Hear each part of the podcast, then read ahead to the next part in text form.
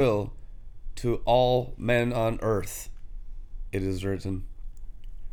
And we wish you a Merry Christmas too. Yesterday we honored Michael Terrell.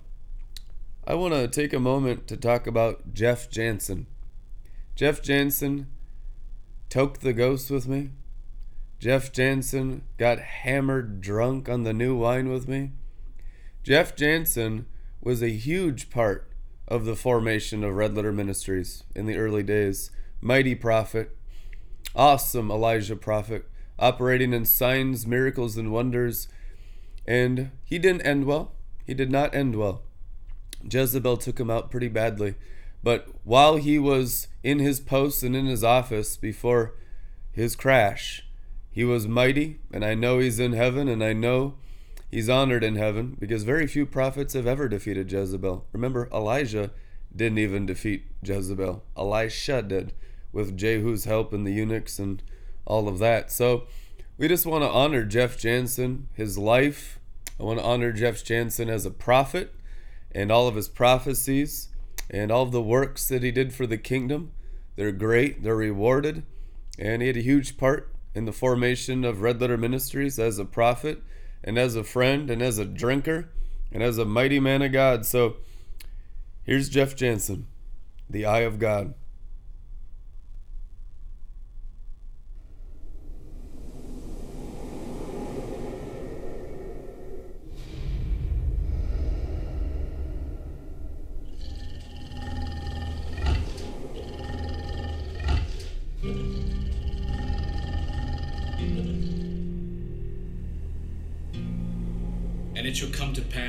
In the last days, God declares, that I will pour out my spirit upon all mankind, and your sons and your daughters shall prophesy, telling forth the divine counsels, and your young men shall see visions, and your old men shall dream dreams.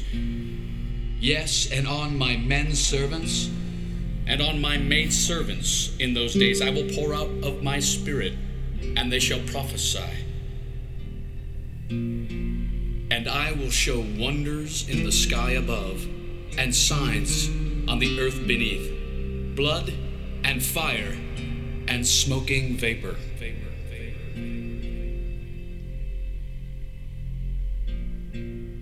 In February 2005, I had a prophetic encounter at 11:22 in the evening. I was awakened by the blast of a trumpet. Two angels with silver trumpets were blowing in my face. I was like a dead man. I couldn't open my eyes. I was stricken with fear. The angel on my left was blowing a trumpet in my left ear. The angel on my right was blowing in my right ear. It was like a hot wind that went into my spirit, went down into my spirit man. Immediately, I found myself being lifted off of the bed, lifted through the roof, lifted into the heavens, and came to rest in a place called the room of intercession. In the room of intercession, there was incredible worship, incredible intercession going on over the nations. And I heard this beautiful praise coming out of my mouth Lord, you are so holy. You are so beautiful. You are so lovely. You are so awesome. You are the great God. This worship was coming out of my mouth. And as I listened to myself speaking, I noticed there was another voice. There were two voices. One was mine, and one was the voice of the Lord. Harmoniously together, proclaiming the goodness of the Lord. That prophetic encounter served as an indicator into marked release of miracles and healings and increase in signs and wonders in the ministry. Acts chapter 2, verse 19 says, And I will show wonders in the sky above and signs on the earth beneath Father, I pray now for release. I pray now for release of wonders in the sky above and signs on the earth beneath. Father, I pray that you would begin to move and release miracles, healings, signs, and wonders in your people, in your body now. Release them now, Lord. Isaiah chapter 8, verse 18 says, Lord, I and the people that you have given me have become a sign and a wonder in the earth. We are signs and wonders in the earth. So release us now. I pray for a fresh release of miracles, healings, signs, and wonders, and that you would cause your people to come into the place of understanding that we are heirs. And because we are heirs, we are sons of the kingdom of God. According to Galatians chapter 4, we are heirs of the kingdom, and all things belong to us. You are raising up and triumphant, overcoming body of believers that have the stamp, the DNA of God within their bodies. God, you are looking for sons and daughters who will grow up and take their places. They are not afraid to show forth the power of God. Lord, look upon your servants now. Observe their threats and grant to your servants full freedom to declare your message fearlessly while you stretch out your hand to cure and to perform signs and wonders through the authority and by the power of your holy child and servant, Jesus Christ. Do it, Lord, with great strength and ability and power. With great strength and ability and power, the apostles delivered their testimony to the resurrection of the Lord Jesus, and great grace was upon them all. Do it, Lord. Pour out your spirit. Pour out signs and wonders upon this generation, upon this overcoming remnant, this body of believers that you're raising up. Lord, put your stamp on us.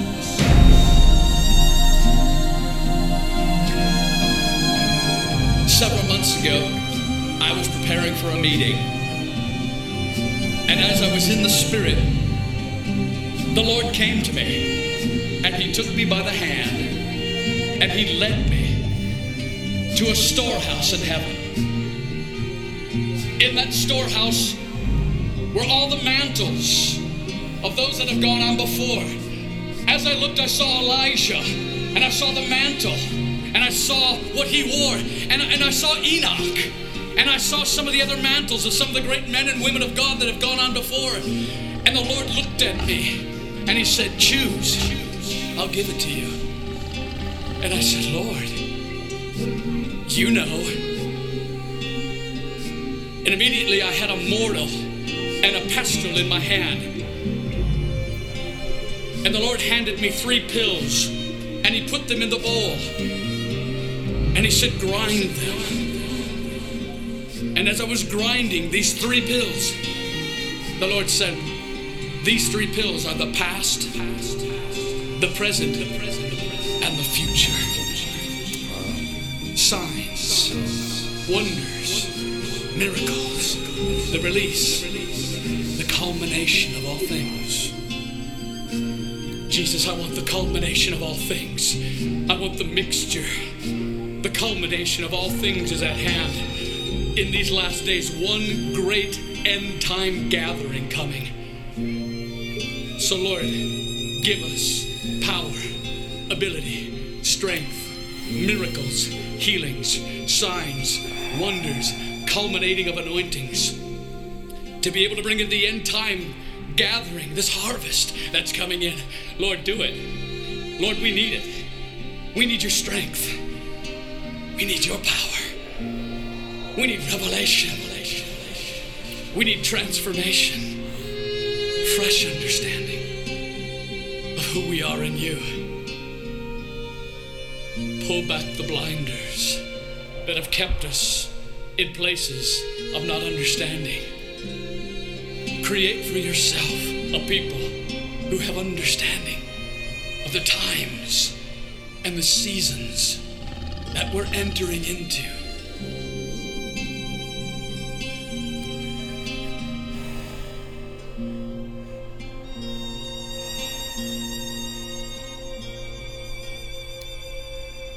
Oh, glory.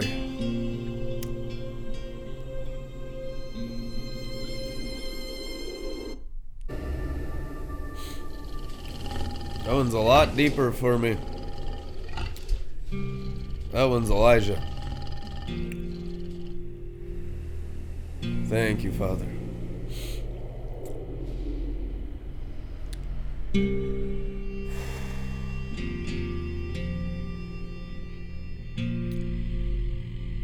Thank you, Jesus. Thank you, Elijah. Glory.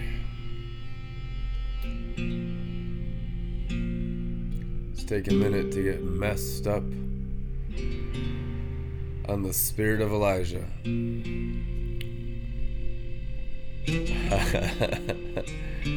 Glory.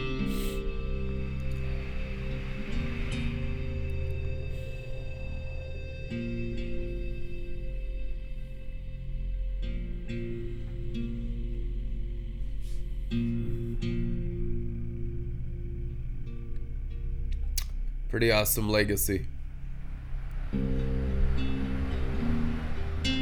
Incredible. Genealogy of Elijah, Moses, of the Lamb of God.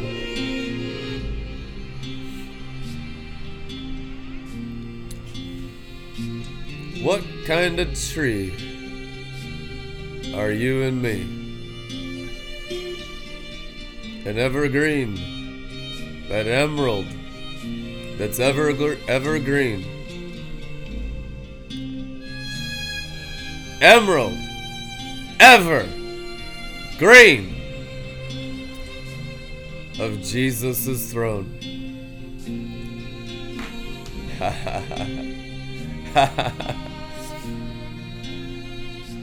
Love you, Lord.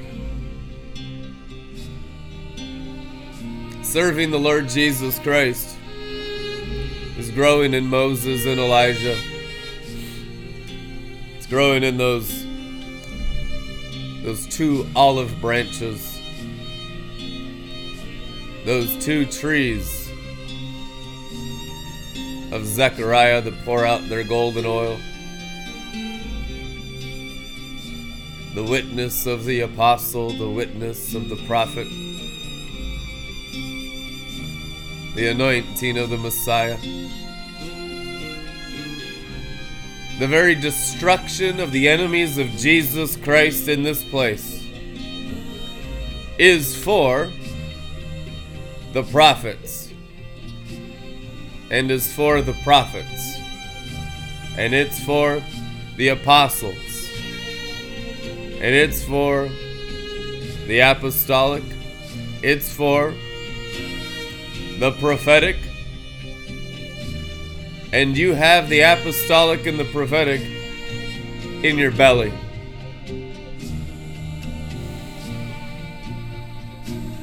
You have the genealogy of Jesus in your belly, in your spirit, in your treasure house. You have treasures in heaven. Might be silver, might be gold, might be gemstone, but all of you have some treasure because you're born again. Might just be 30 pieces of silver, but that'll buy you a piece of land in heaven. Truth anyhow. Might be 30 pieces of gold. Maybe you get a house in heavenly Jerusalem. Most expensive real estate in the third heaven. That's why you want to store up your economy there so you're not sleeping on the grass in some faraway field.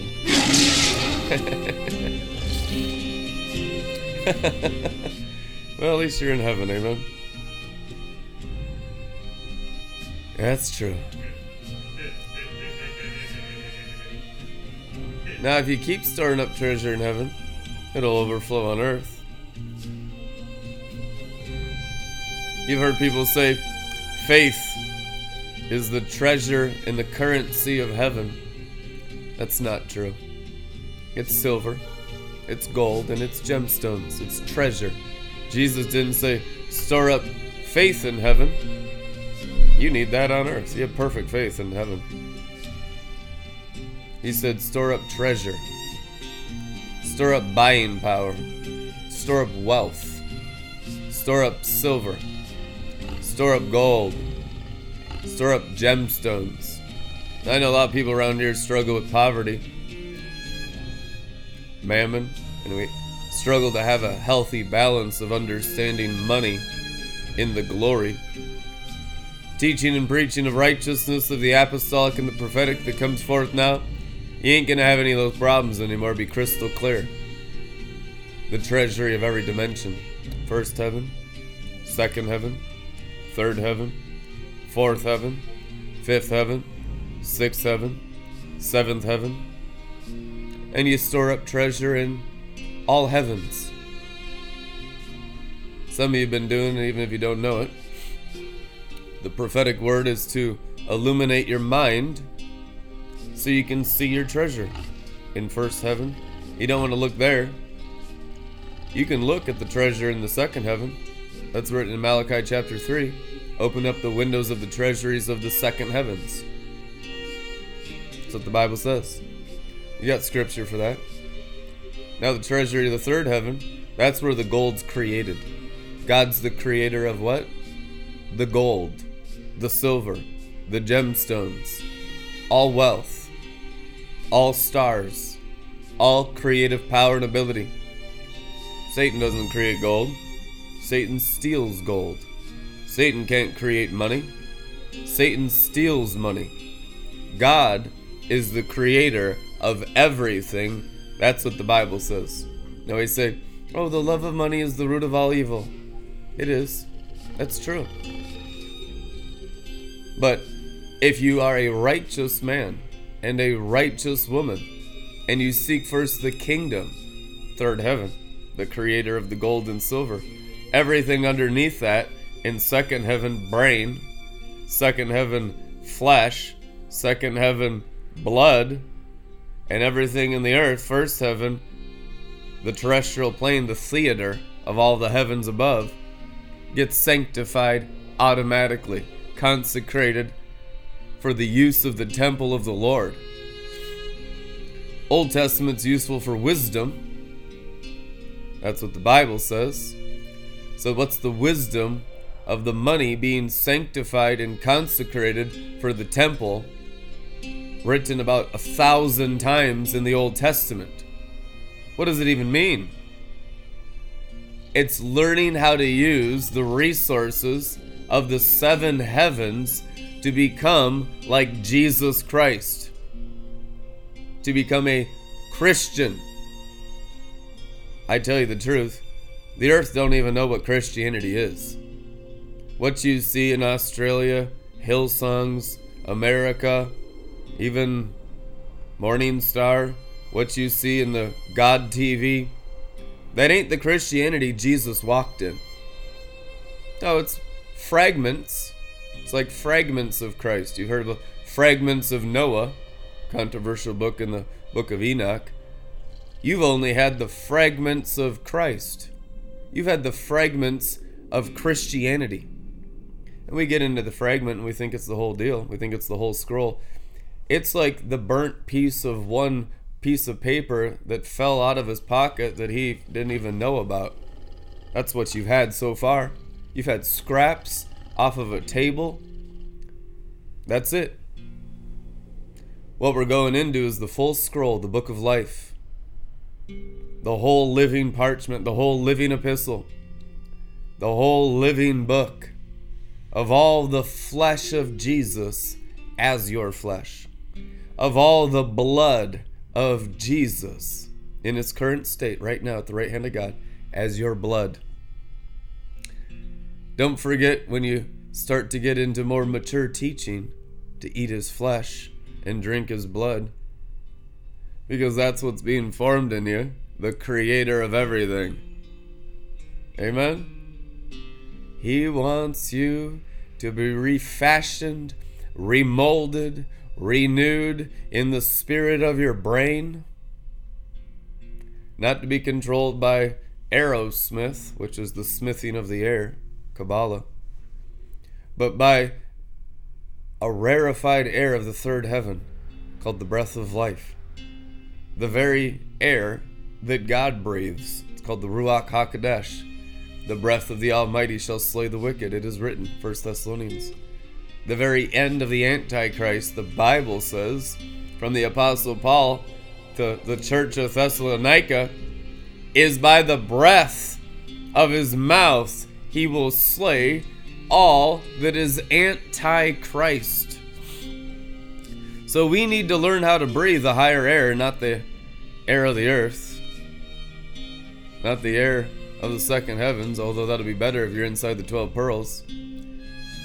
Because you'll be breathing liquid lightning.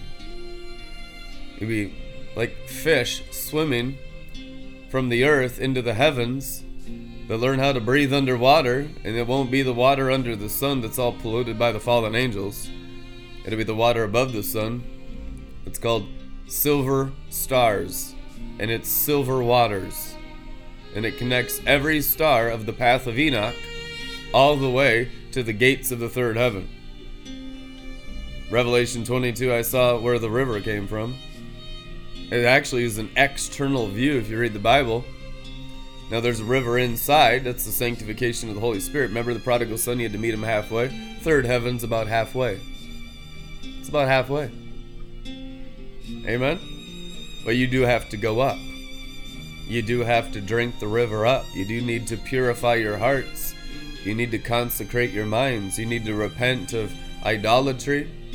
Anything that's a hook or a cable that's holding you down into the natural realm is you serving demons.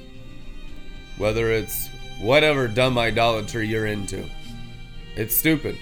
It's the worship of demons and the mind is such a mess it's not renewed that you need teaching to illuminate your mind so your mind's not connected to demons or to the realm of the dead or to anything in hell or to the tree of the knowledge of good and evil or its fruit or its seed line or its reproduction in your flesh in your soul in your brain or in your eyes or your senses be cleansed from the tares he'll bind the bundles of tares by angel power and burn them. That's what's going to happen to every area where we're deceived. And you don't know you're deceived because you don't. Pride doesn't allow you to see it. So you're just going to have to trust a word that's more than your own deception and your own current state of thinking and drinking and stinking and all the stuff of the human flesh and all the stuff of your Christianity and all your stuff of your obedience or disobedience in your whole situation. And you're going to have to let the Spirit of truth burn you up. Each season of sanctification, there's going to be a greater removal of deceptions that have grown up in your spirit. Your spirit will be transfigured. That took Enoch decades. Decades.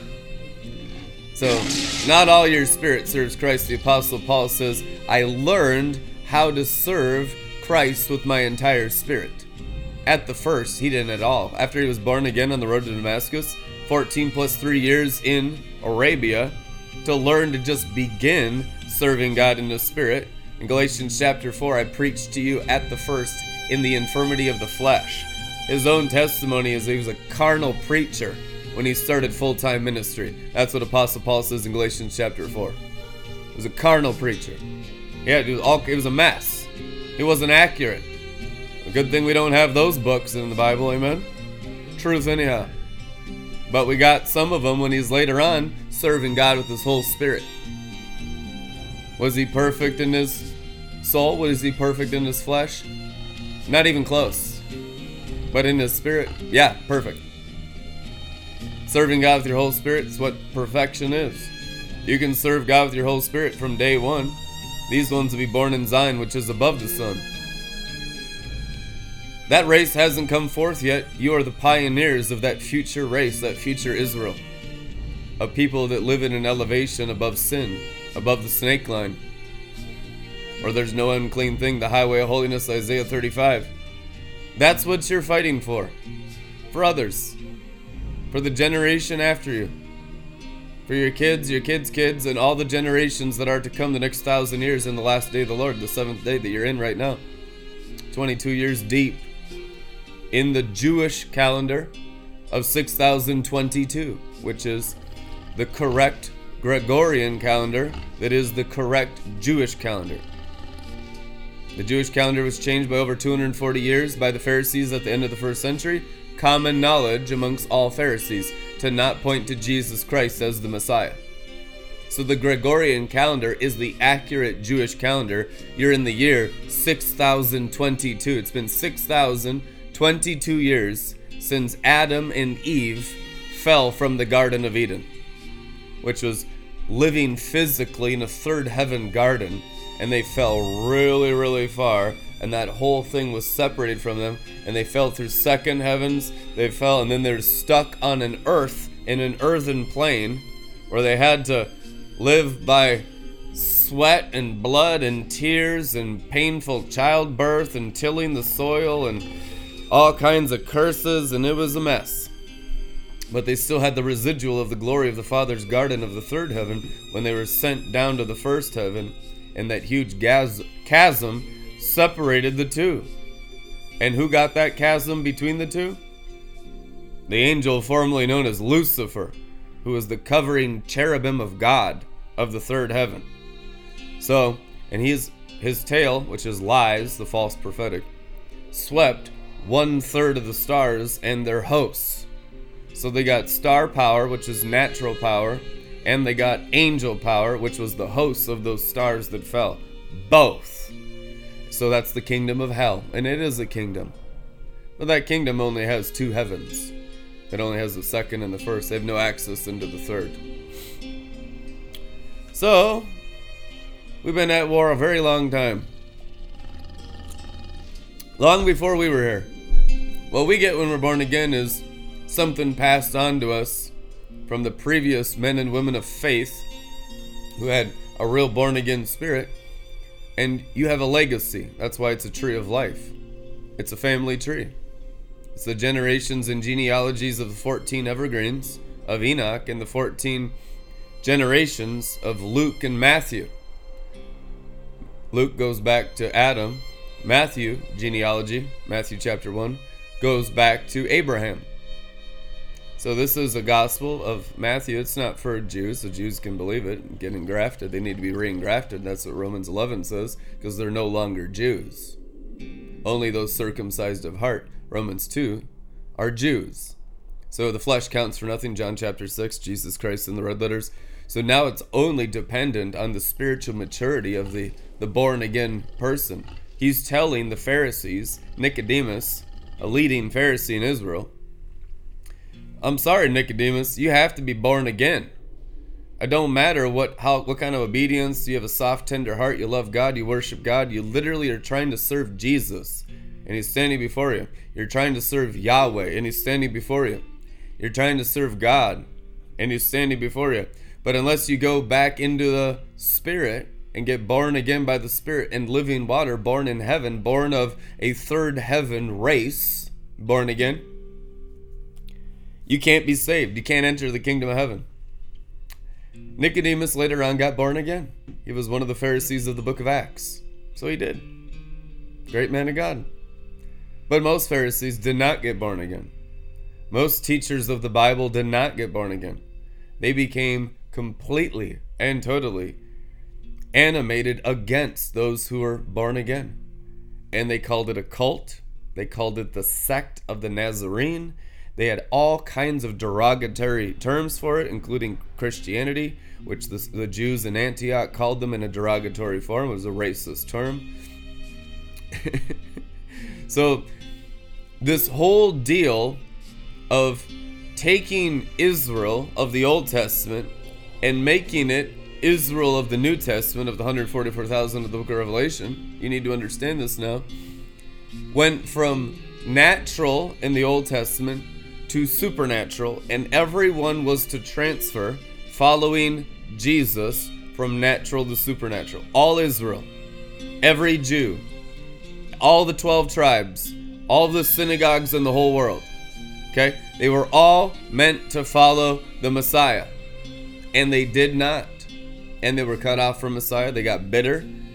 Their hearts were exposed as lovers of money lovers of power. They like to be in control. They like the nicest seats in the synagogue. They like to sit in the front row. You notice nobody likes to sit at the front row at Joel's bar. Yeah? Which means it's good. We're anti Pharisee around here. They like their you know, their clothes, the outside to be seen. Okay? They like to be seen by men. Jesus brought something that was invisible that can't be seen by men, which is by the animal, by animal eyes or animal senses. It requires faith to be saved in the invisible God and to be sensitive to the invisible God and to know the invisible God and to be visible in the invisible through the eyes of your heart illuminated by the preaching of the gospel. You have to be reanimated in the new ability of your inner man to be an Israelite and a Jew. Okay? So Jesus in the red letters, he goes on in Revelation chapters 2 and 3, and he says, Those that call themselves Jews, but are not, but are in fact a synagogue of Satan, is what it says. A church or a synagogue, it's actually, he's only dealing with the Jews. So you, you can apply it through wisdom to the Gentiles and Christianity and, and church, but he's actually addressing something much deeper. He's addressing a Kabbalah. He's addressing sorcery. Jesus Christ is not ignorant of the abilities of the fallen angels. Remember, he's their creator. Jesus created Lucifer. Okay? He created him perfect. Ezekiel 28, perfect in the beginning. Full of glory. Full of praise. He was a worship leader in heaven. But pride swelled up in your heart because of your beauty because of vanity and pride. That's what Ezekiel 28 says. And he became God outside minded instead of God dependent. He got bewitched. He was the first person to get bewitched through pride. Satan, or Lucifer.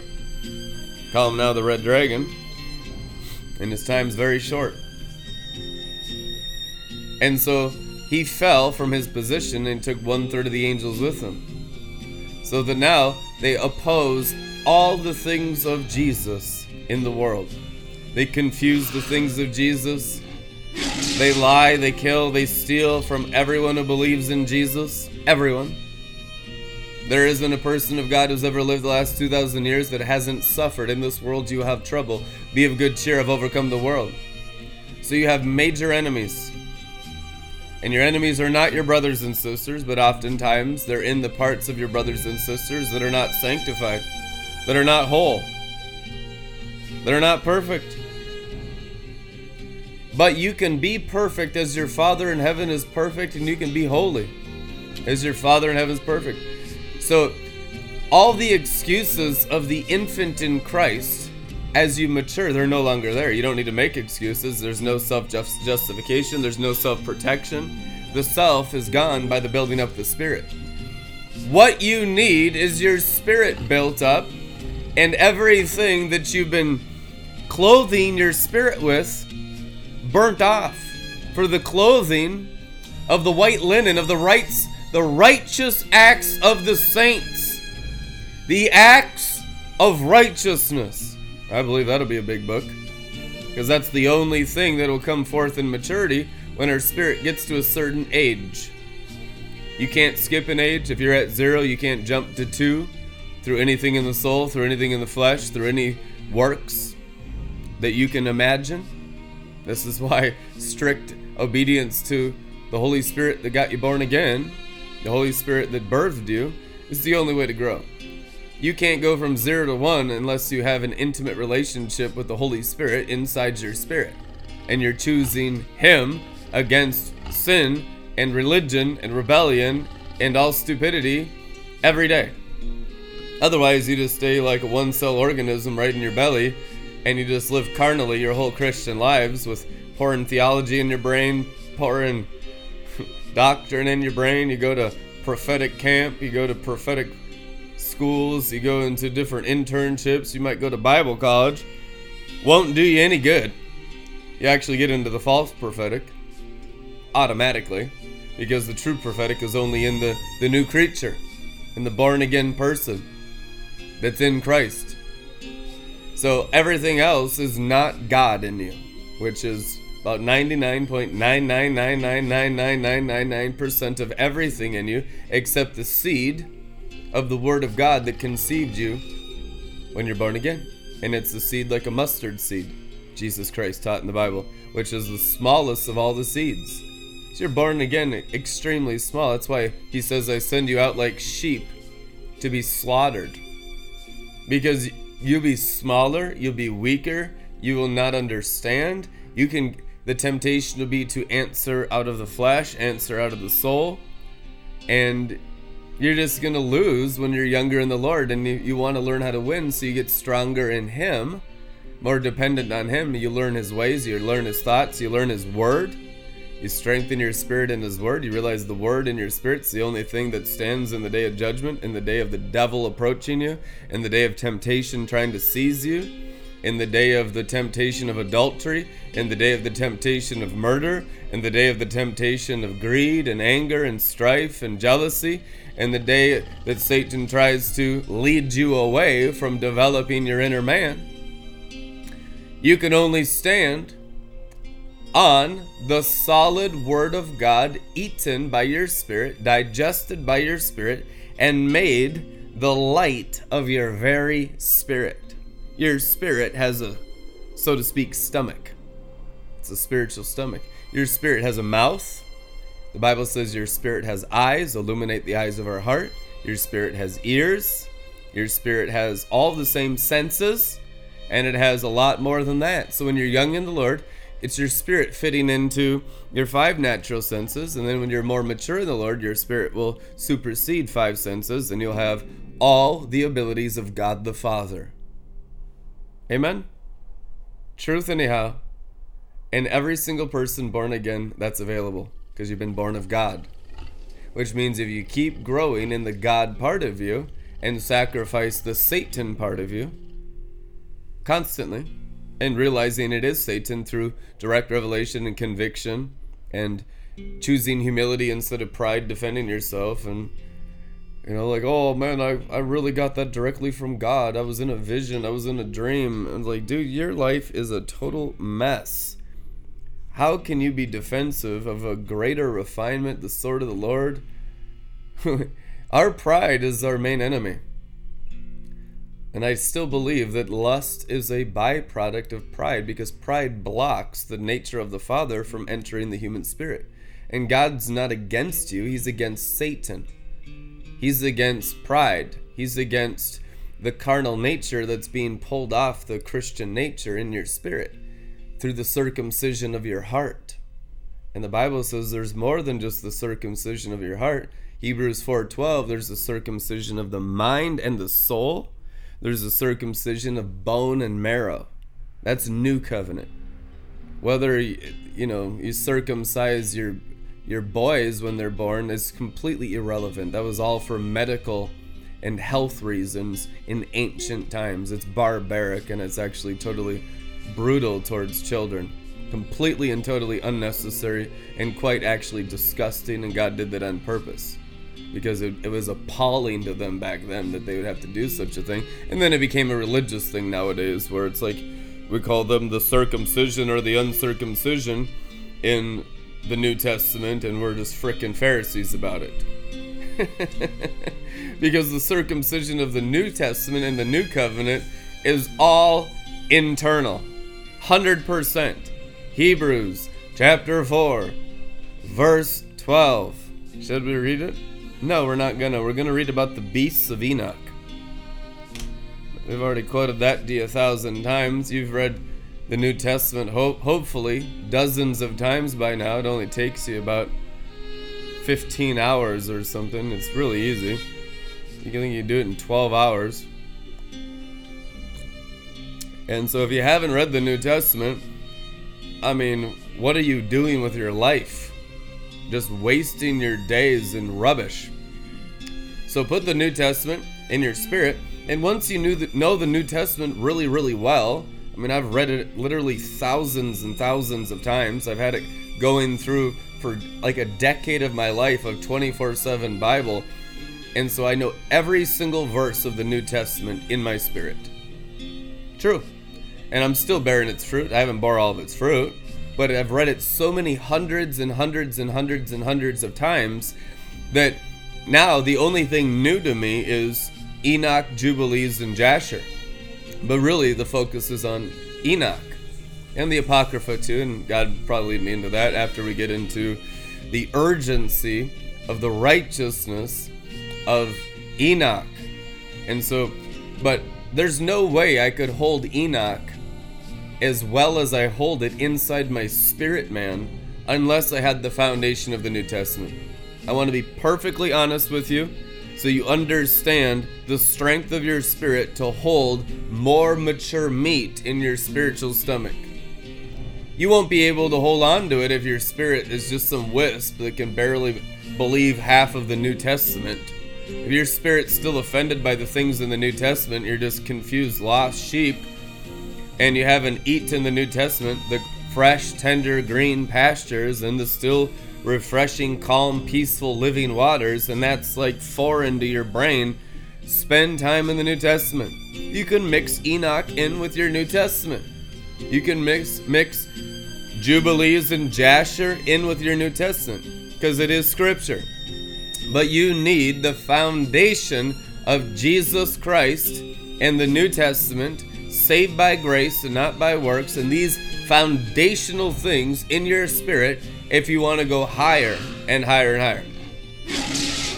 What I found around Red Letter Ministries is we have tremendous infancy everywhere that don't even have the foundations of the New Testament scriptures in their spirit.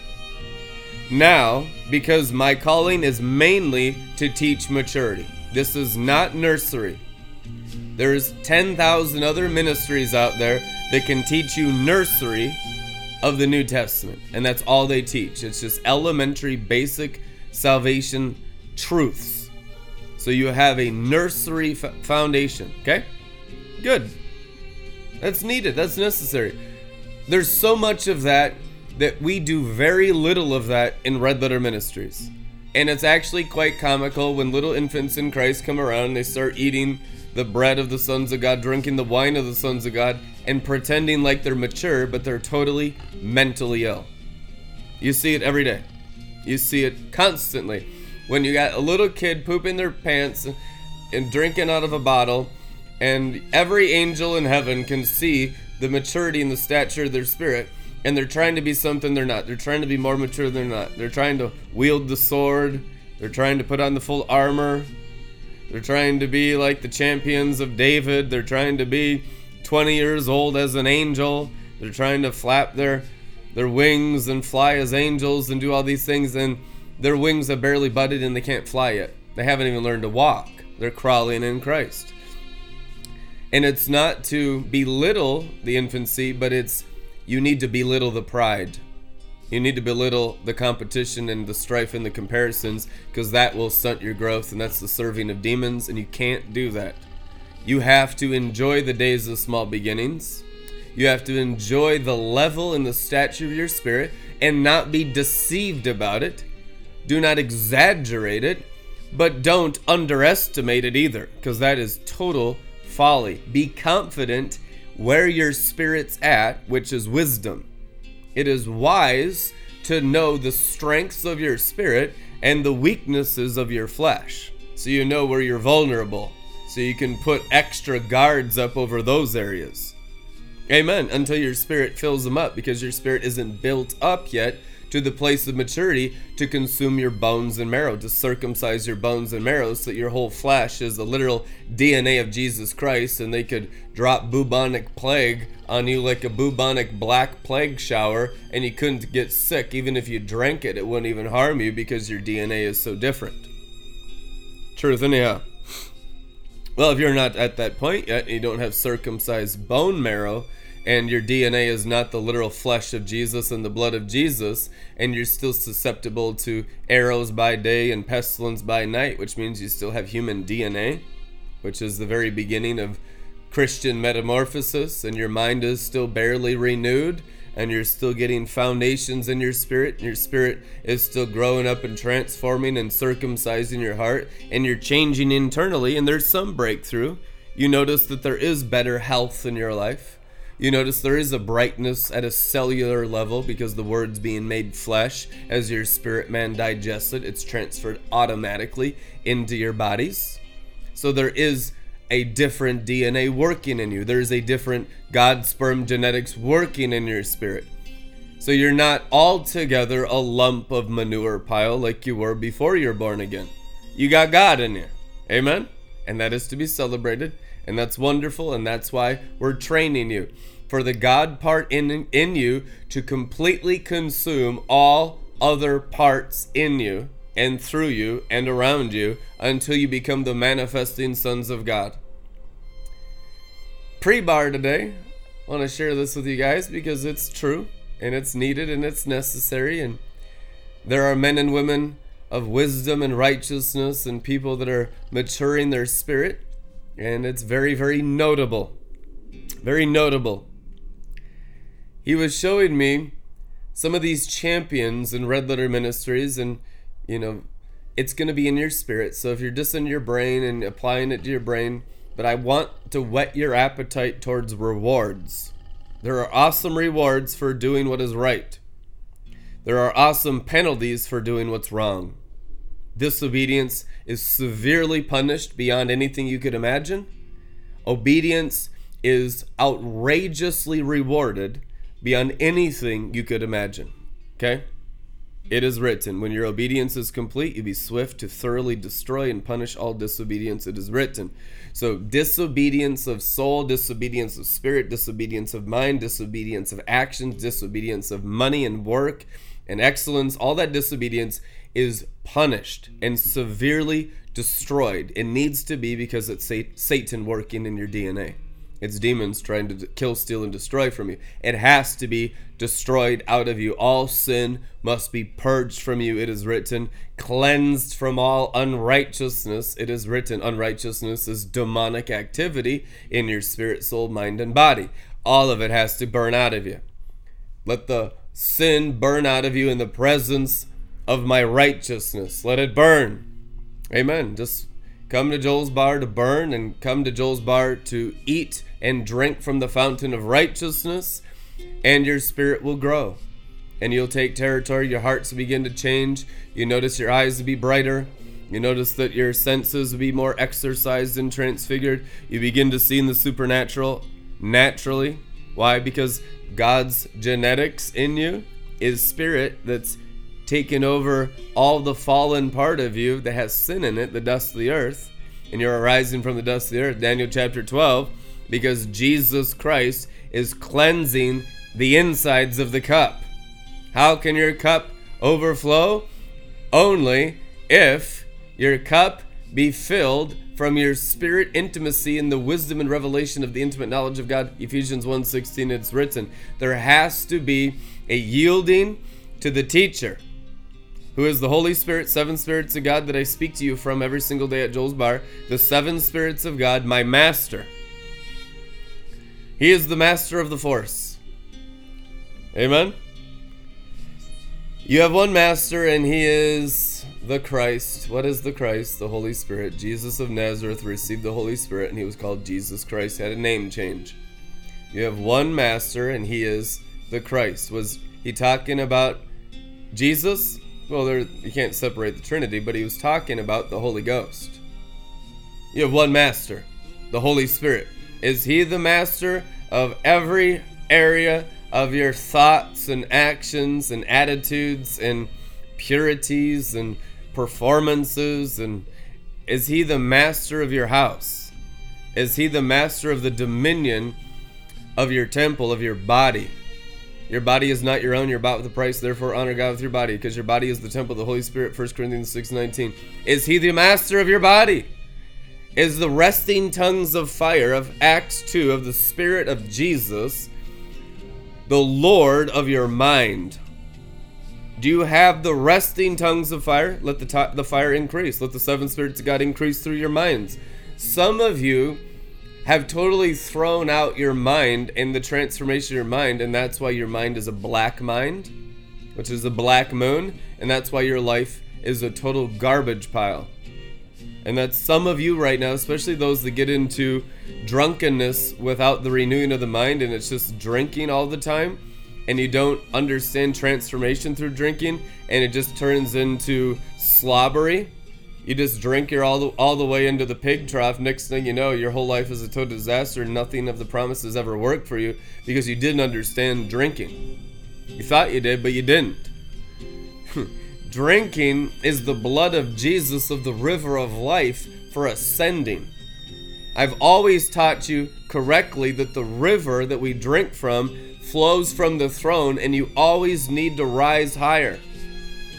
And since I stayed humble, that there's more above me that I have not yet experienced, I keep experiencing more every day of stuff I've never known before. It's called an open heavens, so you can go higher into the heavens. If you come to a place where it's just like, this is the only expression of God for eternity, my little drunken glory, my little goofy, my little acting dumb and thinking I'm getting persecuted. All the stuff that people do, oh, like, you're persecuting me.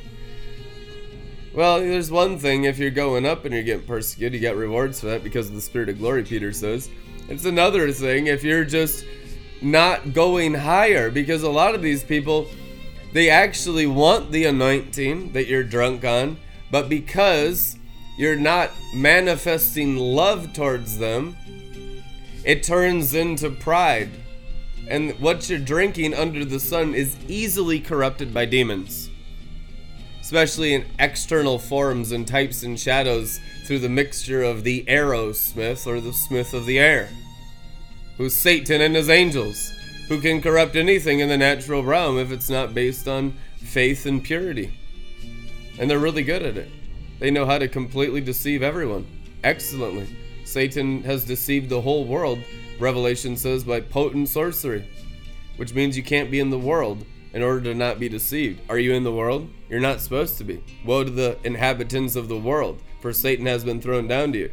You can go out of the world into the universe. You can leave Earth, you can leave below realm, the realm of the dead, and you can go into realms where there's no death.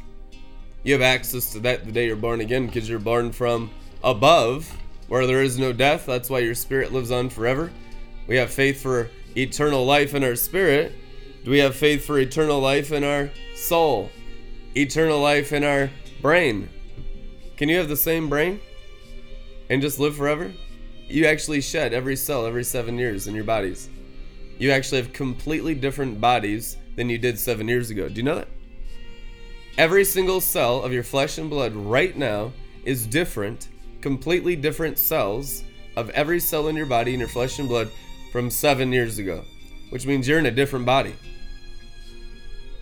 What happens if we take that body and we use it for God the Father and we understand building up our spirit and internal resurrection out from among the dead even while in the body philippians 3.11 and we start to ascend into elevations where our cells reproduce differently the luminaries are for the healing of your bodies enoch says the sun is for the health of your cells since you're made out of flesh and blood what do you think jesus used to heal every sickness and disease now, don't get me wrong, he's conceived of the Holy Spirit. He's a spirit being from the third heaven. He's the creator. His throne is in the third heaven. But when he came to the first heaven, he was using the power of the second heavens because he's the creator of the sun and the moon and the stars are created by God, Genesis 1. Jesus is the God of Genesis 1. Everything was created. John chapter 1 is all about the creator as Jesus. He was the creator of all things. John chapter 1, the gospel. He was there in the beginning. All things were made through him. He was with him in the beginning. The Word of God, Jesus. Amen. And nothing was created except through Jesus Christ. It is written. So you have the creator of the sun and the moon and the stars. He knows all their names. He gave them their names. Jesus Christ named the stars. The Messiah, the angel of the Lord in the Old Testament, Jesus Christ in the New Testament, named the stars. Adam named the animals, but the Bible says God. Is it the Father? No. It's Jesus, the Son, named the stars. So, by the names of the stars that were in his spiritual ability, under his spirit, he was recreating body parts. He was walking through walls. He was calming storms. He had total mastery over all dimensions of second heavens and first heavens in his ministry if you read the Bible. He says you're going to do greater works when you become masters of the second heavens and all the powers of the luminaries. That's the only way that you have a dominion over the molecules, the atoms, and the elements of the first heavens. To remove death and sin from the earth requires a mastery of what's available in the original design of Jesus Christ in the second heavens. Those that don't go into second heaven's abilities, the abilities of the sun and the moon and the stars, they will never do greater works than Jesus Christ. It's not possible. Because a lot of what's down here right now has limited ourselves to only the Spirit poured out at Pentecost. Now, the Spirit poured out on Pentecost was for what? Jerusalem, Judea, Samaria, and to the outer ends of the earth. That went forth. What happens when the church age is over of the seven churches of Asia Minor and all that Pentecostal outpouring has filled the earth with the Spirit? Now there's only one place to go Revelation chapter 4 up. And that is where you're at right now in this timeline that the earth is filled with the Holy Spirit. There's like a hundred million uh, Holy Spirit Christians in China. There's 16 million speaking in tongues Christians just in Latin America. From Mexico all the way down to the tip of Chile, there's 16 million speaking in tongues Christians. You understand that? That's amazing. You speak in tongues. The Spirit's poured out everywhere. People are speaking in tongues, gifts of the Spirit. God TV, you have charismatic television shows since the 60s. You had Lonnie Frisbee and Kathryn Kuhlman on there in 60s and 70s, Token the Ghost on the Kathryn Kuhlman show in 1972. That's where Token the Ghost came from, the Jesus People movement of Lonnie Frisbee, who took the ghost with Kathryn Kuhlman, and the hippies were getting saved just by breathing in the Holy Spirit. So if you think we started that, man, it was the Jesus People. The Jesus People Church, we went there in Teen Challenge. Kathryn Kuhlman preached in Minneapolis a ton. They have Jesus on the side of that rainbow building right on 35W in Washington, downtown Minneapolis. That was the Lonnie Frisbee, Kathryn Kuhlman Jesus People Church. I called the guy to rent it 15 years ago, and man, they wanted so much money for that. And it was a Muslim owner, and he was just hostile and antichrist towards me and terribly rude.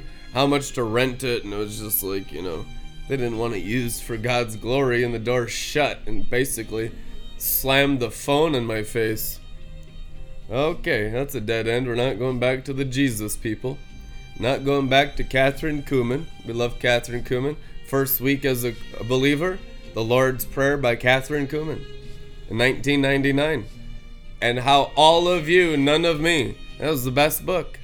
In the first week I was saved, they started feeding me Smith Wigglesworth, Kathryn Kuhlman, Good Morning Holy Spirit by Benny Hinn. Like the strongest meat, the most fringe meat available.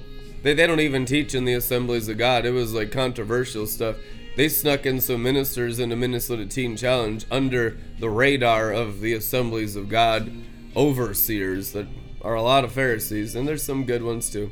There's mixture everywhere. I know the principality over the AG is Jezebel because I've seen it in open vision. As soon as I saw that principality, they kicked me out of the whole denomination in 2006. Because they were exposed. These principalities don't like to be seen and then you start telling the truth about it with no negativity about it, just telling the truth to set them free. You'll know the truth, and the truth will be set free. But if you don't want to be set free and you don't think you're in bondage, the prophets become your enemies. Well, they murdered me, threw me out, just for trying to love them and tell them the truth and help them. That's real persecution, people. Amen. Amen.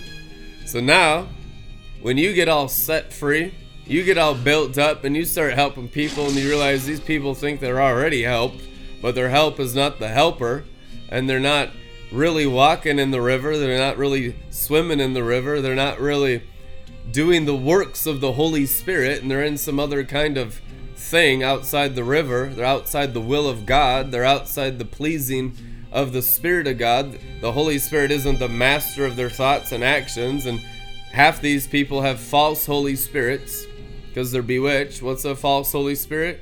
A bewitched Jezebel spirit.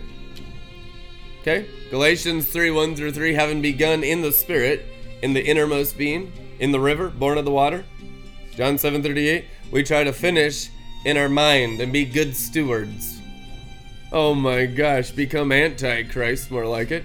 We try to finish in the flesh of our brain and manage the things of God, walking by sight instead of by faith. Now, I know half of you still struggle with that, and so I'm talking to you because you need to grow in faith and less dependency on your animal senses.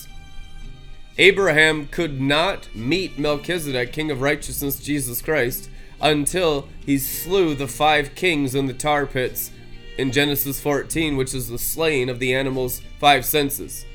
The animal is the beast of the flesh, the Homo sapien sapien. Come on now. You! No, that's not you. So you don't identify with the flesh anymore? All right, good. See, pass the test. And I identify with my spirit. Amen. My spirit is my only identity now. You know what that means?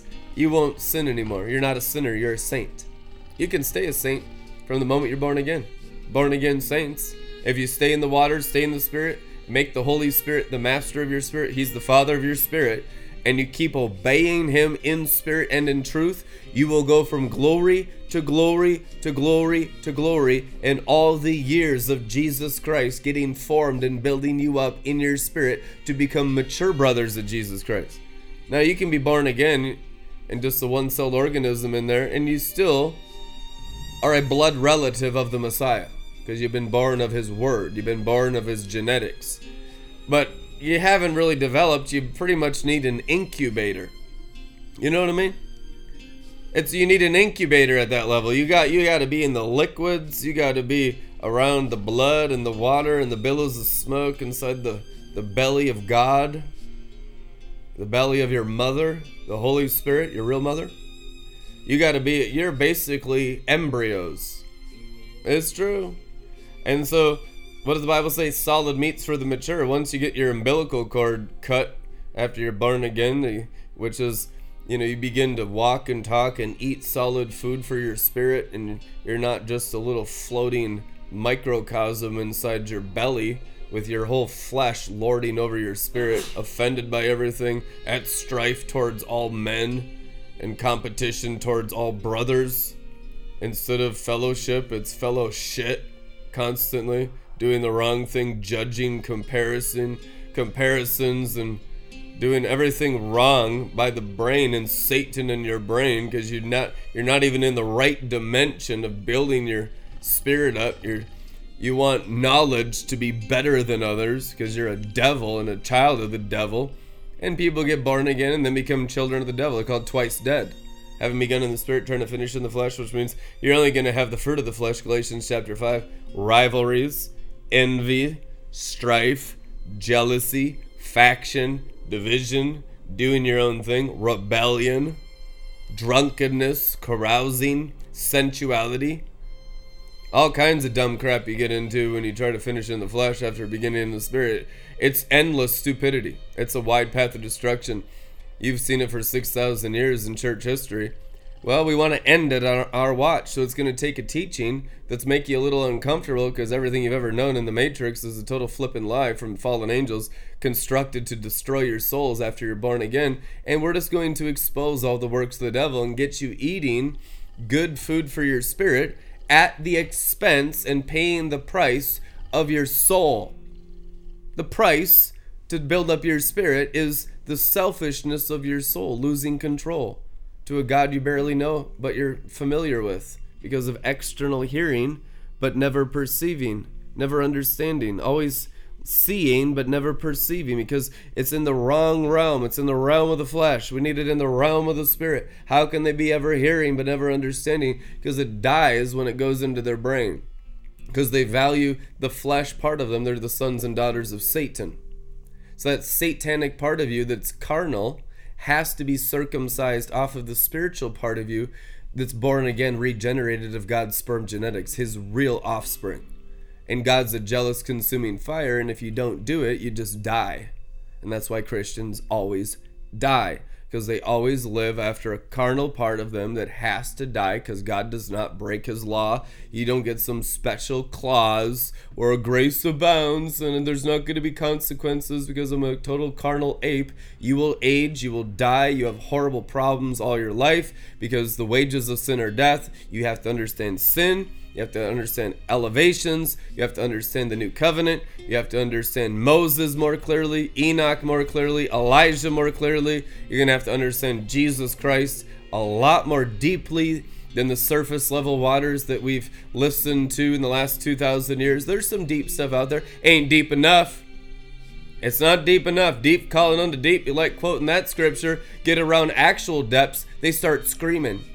They start stoning. They start condemning, accusing. Look at how people react to real, the deep, the fountain of the great deep. Oh, yeah. I'm talking about an ocean that's bottomless, of God's glory, but it's also very scary because you just fall forever. Amen? Just falling in love of God the Father, the white dove.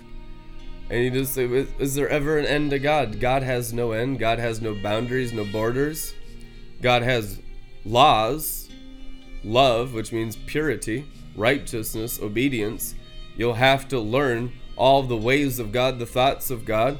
You'll have to become a son and daughter, an obedient one to the Holy Spirit for years and years and years of absolute right decision making. You'll have to make right decisions and repent of wrong decisions constantly changing your mind by the Holy Spirit mastering your soul, your spirit, every part of you. Amen.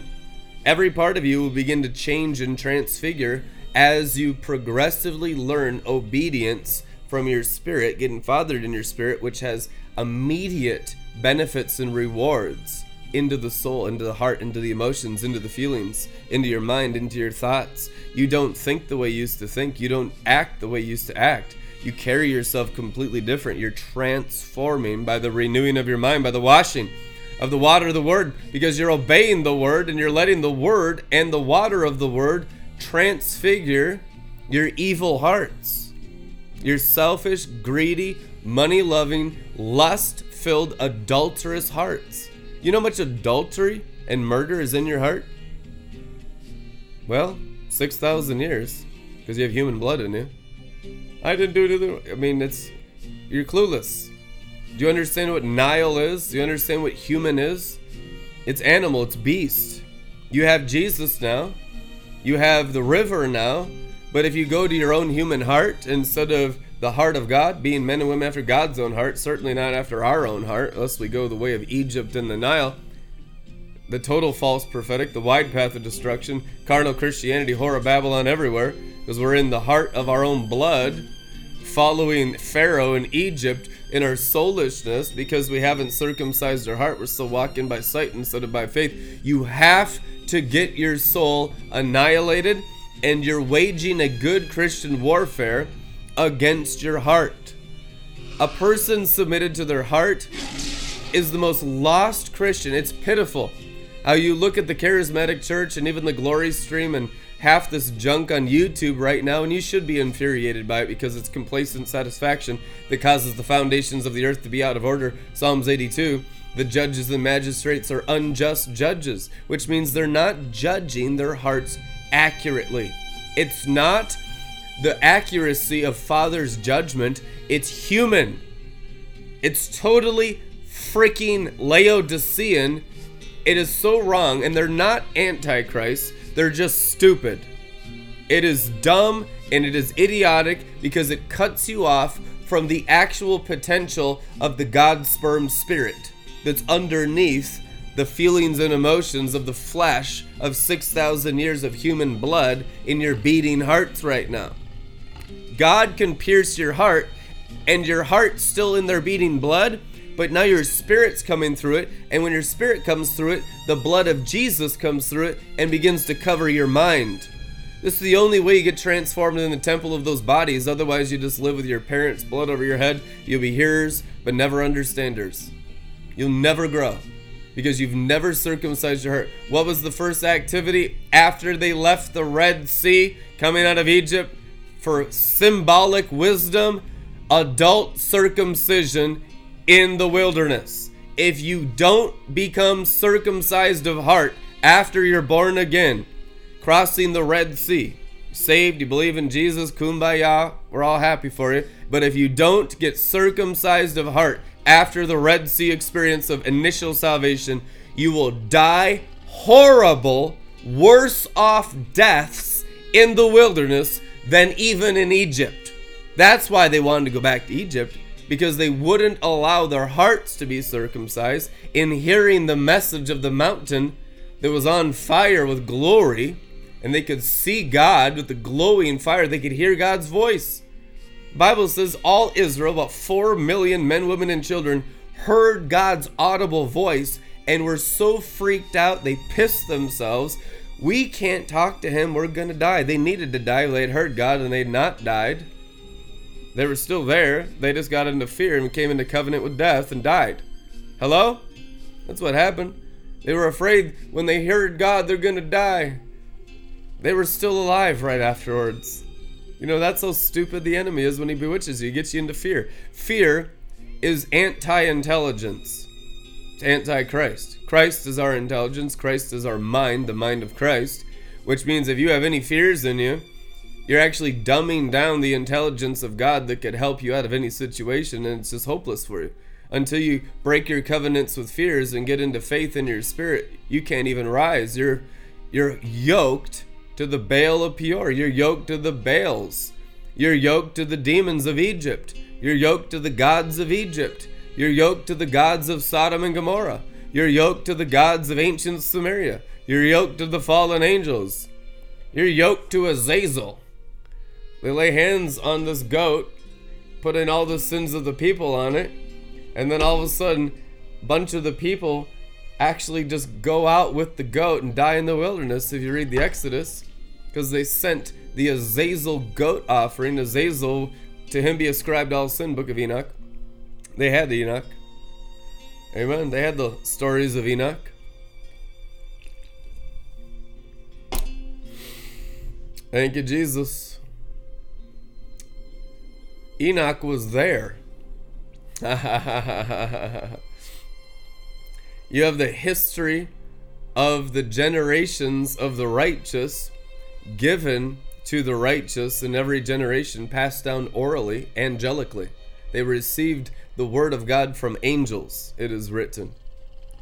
So, you have God's righteous bloodline pass all the way down through the Exodus, and it's con- continued to be passed down through you today.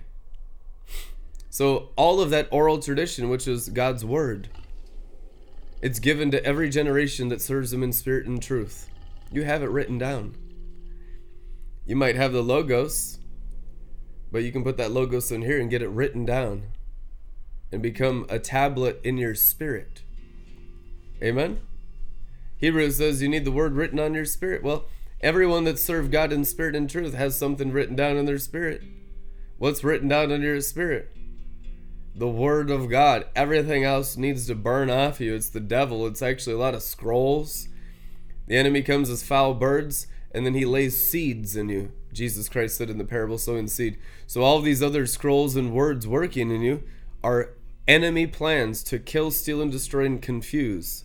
And when you get a lot of their scrolls working in your spirit, working in your soul, working in your brain, working in your bones and marrow and your bloodlines, and you're just completely lost because you got all of the foul bird seed growing in you. Well, you believe in Jesus, of course. Well, guess what? You're just most mentally ill people on the planet. That's why I don't tolerate mental illness unless they're making progress because it's actually just demons. Truth, anyhow. There's no such thing as an excuse. Jesus didn't have an excuse for crazy people in the Gospels, or he's just nuts. He hasn't had his medication. He's just totally crazy. He's bipolar. He's schizophrenic. All these things. And no, Jesus drove Satan out of him 100% of the time. If you read the Bible, Jesus said, "Oh well, just feel bad for him. He has a mental disability." No, he had a demon. 100% of the time, mental illness is demons. You have demons. And I know it, and it's obvious. You might not know it, you just think, well, listen, you will deliver yourself as you're sanctified and build up your spirit. But if you don't build up your spirit, you'll die from your own demons. That's how death works. That's why there's still problems in people's lives. The issue is sanctify yourself. Be holy as your Father in heaven's holy. Build up your spirit, praying always in the most holy faith. If you're building up any other part of you, you're just serving the devil, and the demons will eventually take your life for it. That's why you got to get strict and rigid righteousness because you're playing around with angels of death, with demons that want to kill you, confuse you, destroy your destiny. They want you to waste your time in worthless things, serving men, serving women, going after girls, going after boys, drinking alcohol, smoking pot, getting into religion. Religion will waste your whole life the same as going to the club and snorting coke your whole life. They're both sin. You go to the same do the same sin if you're God outside minded, if you're not developing your spirit going to church. You're in the same sin as the person going to the club and clubbing and in sin. It's it's all sin. But if you're building up your spirit, you're not sinning. That's what righteousness is. That's what sainthood is. It's someone who's given their bodies, their souls, their minds, their hearts, their feelings, and emotions all for the development of the honor of the Word of God in their born again spirit. God's the Father of spirits. His only activity down here is for the development of spirit. All preaching, teaching, signs, miracles, and wonders, everything Jesus did was to build up the spirit. He was teaching you can gouge your eyeballs out and go into heaven without eyeballs. That was more important to Jesus Christ than the red letters. Cut your hands off. And at least you go into heaven because you built up your spirit. You didn't waste your time with your hands. Jesus Christ said that. We think it's funny, but it's actually that serious because you waste 60, 70, 80, 90 years just like in carnal apehood down here and you never developed your spirit. You'd be better off chopping off your arms. Literally in the eternal perspective. You grow out new arms in a thousand years. But because we're so freaking carnal down here, we don't think that way. Jesus thought that way. That's the mind of Christ. Always thinking eternally from the eternal spirit. Amen? That's what wisdom is. Wisdom always thinks eternal. In every thought, every action, every action you do has an eternal consequence, either a reward or a punishment. Amen? so, wisdom is refining your thoughts and your actions to only having rewards eternally. That's what storing up treasures in heaven is. And if you don't think that way, put the word, the Bible, into your spirit. He thinks that way. He's in there. And if you don't think he's in there, just say, Jesus, I think I need to be born again. Bob Jones said it's okay to be born again again because you get so callous and confused from, you know, how stupid the flesh is and how much influence you have from the fallen angels in your five physical senses that you might need to just ask Jesus to save you again. I remember the first like year, I think I went to every single altar call, even after I was baptized in the Spirit, I just to make sure I was really saved. I was just zeal without knowledge. If there's anyone here that would like to be saved tonight, run up to the front. I did it like 200 times in Teen Challenge, and people are like, "Okay, you're saved. We got it. You, know, you don't need to go up to the front anymore." And in your spirit, actually, you realize your brain finally realize, "Okay, yeah, my spirit's saved. I can see my spirit now." Amen. I can see that my spirit has light in it, so I know I'm saved. So you know you're saved because you can see your own spirit. The pure in heart see their own spirit. That's seeing God. Where is God? The Bible tells you in your spirit. And if you can't see God in your spirit, well, there, you lack a confidence in your own salvation because you have a evil, wicked, uncircumcised heart. Half of you have not circumcised your heart. That's why you can't see your own spirit. because this this whole sack of blood called Egypt and the Nile is blocking your vision from accuracy. You have to become as accurate as your spirit is. If your head is further built beyond your spirit, you're only false prophetic. It's just you're a false teacher. It's just only beast all the time.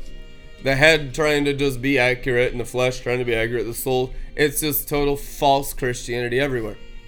Now, if you bring your head through the circumcised heart into your spirit, there will be accuracy. You'll tell the truth to the point people want to kill you every day. Because the Spirit only is the Spirit of truth, it doesn't lie. You're born again of the incorruptible seed of the Word of God that cannot sin, cannot lie. God never lied, Jesus never lied. Now, the soul part of you, the flesh part of you, is an exaggerator, a manipulator, a liar. But that is all being cut off of you because you're saints and not sinners. And the sinful part of you that lies, manipulates, loves money, and loves the pleasures of lust, all that part of you is burning off of you as you love the word. And you begin to renew your mind like, this is actually way better. It feels better to be clean. It's more beneficial to be holy, to circumcise my heart, to walk in righteousness and holiness and wisdom, and to develop the character qualities and attributes of God the Father written on my spirit with the Word of God written on my spirit like a tablet of stone, like the Ten Commandments down there. Well, it's a lot more than 10. It's the whole Bible and it's the whole wisdom of the ages and it's every word that's ever come from God that you want in your spirit.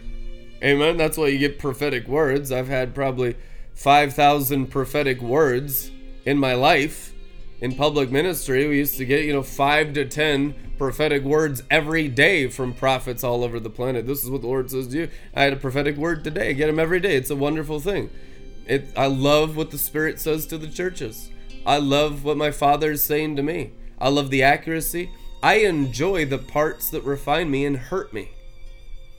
You know, that's wisdom that enjoys correction and rebuke. I enjoy getting the error refined out of me for greater accuracy.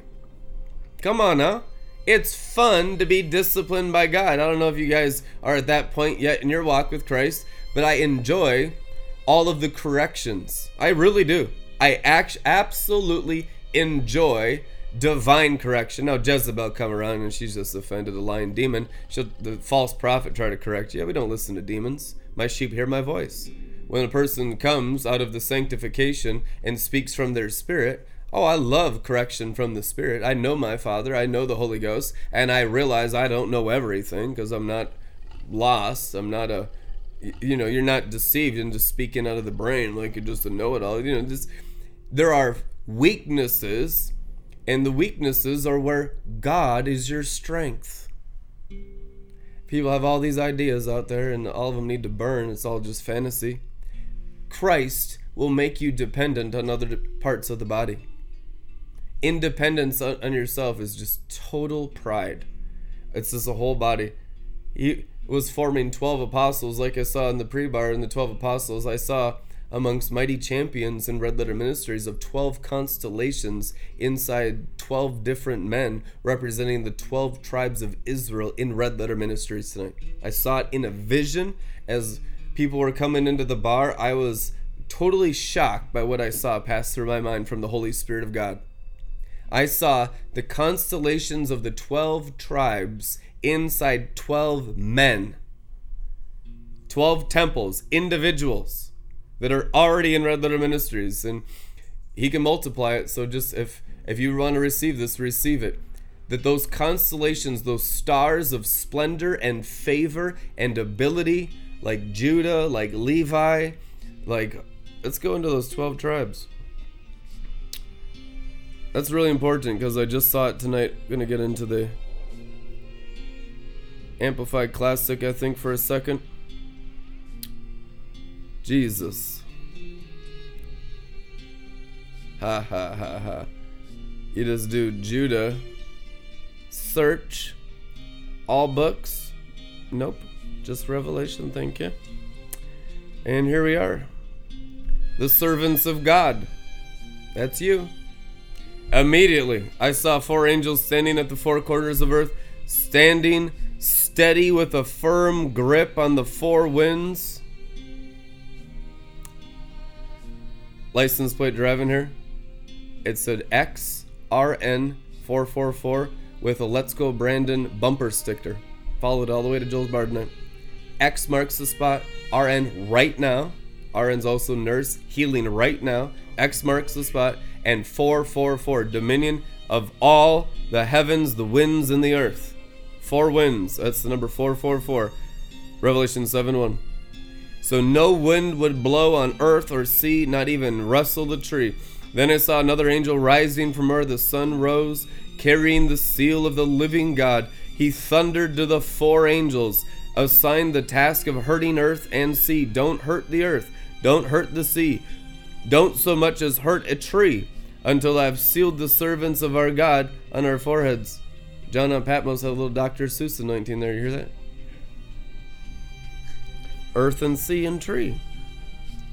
What will be, will be. Now here's where it gets good. I heard the count of those who were sealed 144,000. 12,000 times 12,000.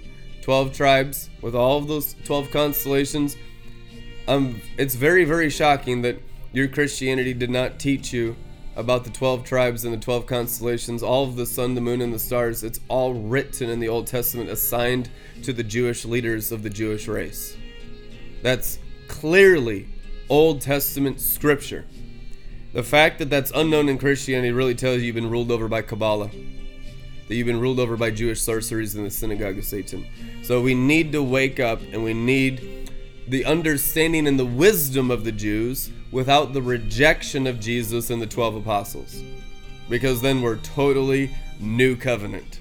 We need to become completely new covenant with the fulfillment of all the Old Testament, which is all the wisdom of the Jews, which is all the stars that were assigned to their names that are now in the heavenlies.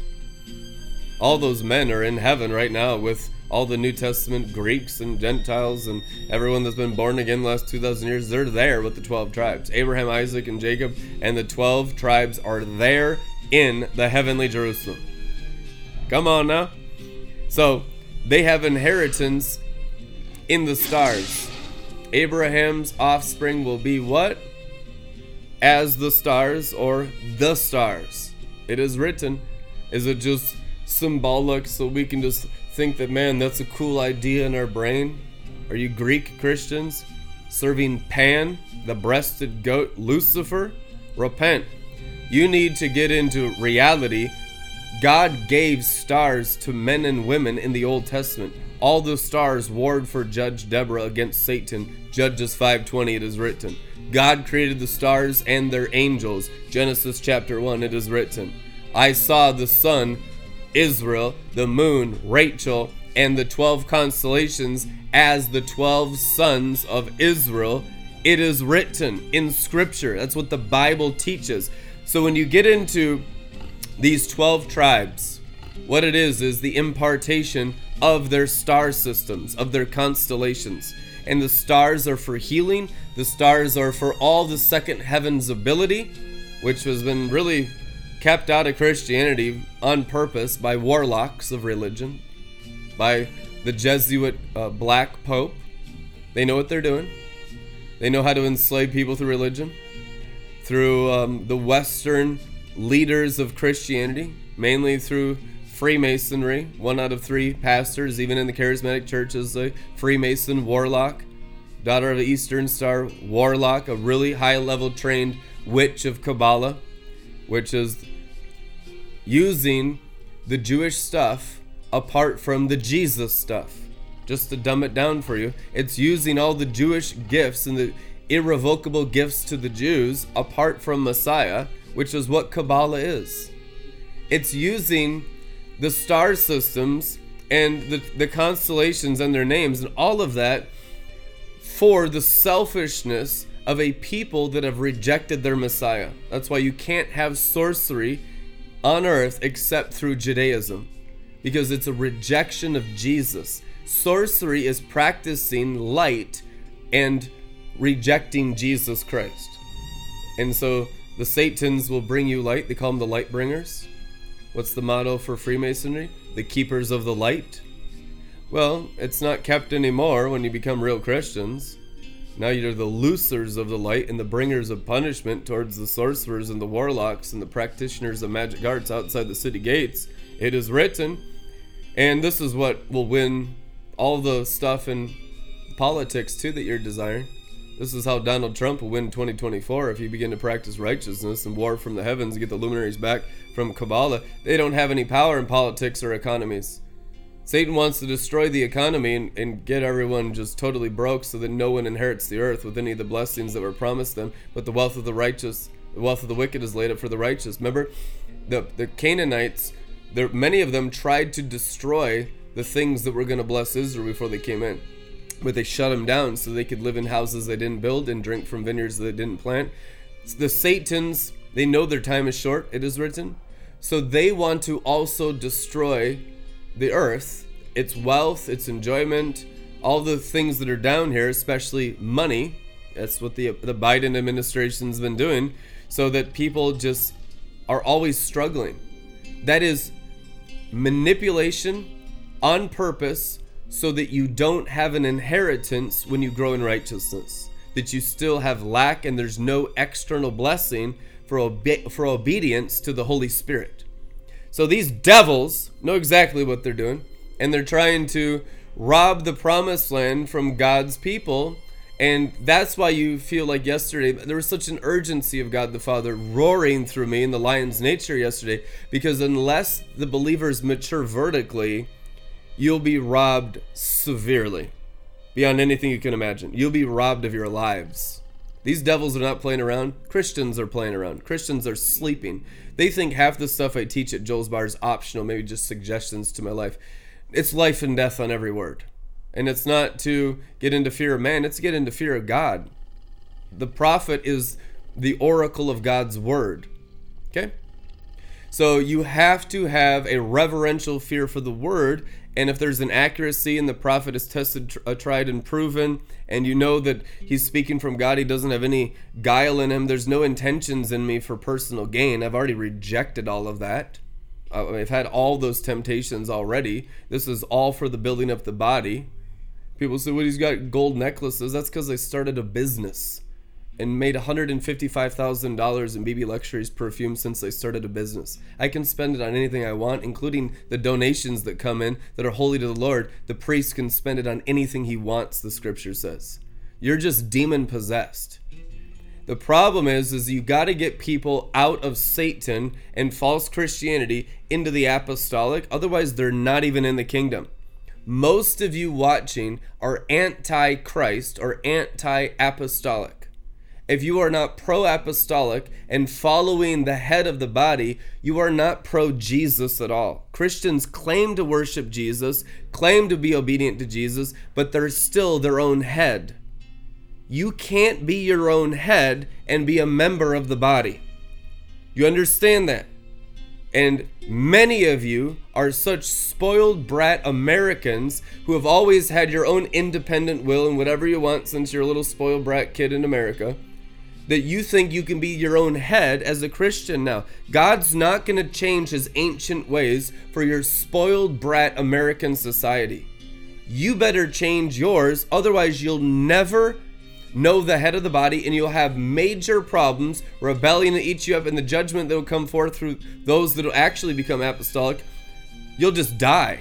You will actually not even survive the coming judgments from the righteous and the breastplate of judgment because you have been your own head. I know there's people in here that are still their own head, and you're not under the head of the body of Christ. It's because of so much pride in you.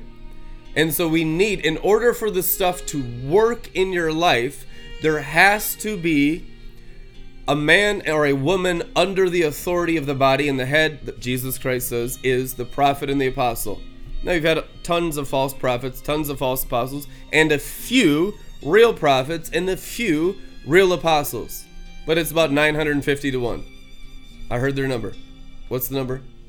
Prophets of Baal and Asherah to 1 Elijah. It was 950 to 1. And Jesus told me years ago that's how many false prophetic voices are in the church and have stages and YouTubes and uh, ministries and 501c3s, and you guys just watch all their junk. but it's 950 to 1 according to God. Which means if you're not getting the God inside minded stuff for the development of the spirit, you're only listening to false prophets. And so we get all these people that are fresh out of the false prophetic that come around and they think we were probably false prophetic like everything they've ever had in the charismatic church before us. And they're just shocked and offended that we're not the false prophetic. That it's actually the real consequential Samuel stuff where he takes a sword and goes decapitates people. Like the Bible teaches. We're like, oh God, he doesn't love, he's not loving. No, you're so steeped in Jezebel that you don't even know what the kingdom is yet. You're anti kingdom, you're anti true prophet, you're anti head of the body, you're into spoiled brat, bless me clubs, give me prophetic words, give me fortune cookies, coddle my soul, coddle my flesh. And when you when you try to help them through God's way, which is building up the spirit at the expense of soul and flesh, they get offended. Why are they so offended? Because this is the most spoiled brat generation of all time. You even go back 50 years, you can't even compare the kids in America today to 50 years ago. They still had to do chores, they still had to do work in the house, they had to clean, they had to help. They, you know, they get jobs when they were 14. They'd work through high, high school. 150 years before that, 100 years before that, half the kids didn't even go to school. You're in full time work when you're in the seventh grade. You just you don't go to school anymore. Now you just work. You know what I mean? I mean that's reality. It's only like the last 150 years that it's like we get to do anything we want, go to school, learn whatever we want, do whatever we want. Everything serves me. And Satan did this on purpose to have the most selfish, self centered, soulish people who have ever lived be here during the time of the manifesting sons of God. So the manifesting sons of God would be completely rejected by all those they're sent to save, which is what we've experienced so far in this generation. Truth, anyhow. So, what we need people to do is let the sons of God cleanse you. We're not against you, we're for your spirit, but we're against sin. We're against all the demonic influence, the uh, spare the rod, spoil the child. The spoil of a child means profane of no eternal value. Of all the crap in you of your culture, and all of the lukewarmness and all of the self-identity of this is I identify as this and this, this, this, you know, everything's an identity crisis. They don't even know if they're boys or girls anymore in elementary school. You didn't have to worry about that when I was a kid. That was I've never even heard of that and I went to four different public high schools. But now, in these Gen Zers, that's a conversation in school, in elementary school. Whew! It's getting ugly out there. Well, there's no ugly in Christ. Christ is beautiful. Christ is a spotless lamb. Christ is a perfect white dove. And Christ is going to clear up everything if you let Him build up your spirit. Amen. And so, for those that have had their spirit built up, and are actually sacrificing their hearts and minds for the benefit of the eternal part of them for God's pure worship, God's sacred devotion, to become the servants of the Father, which is sons of God. Those ones are the ones I'm talking to that get the constellations in their spirit and the benefits of the Song of Moses in their souls.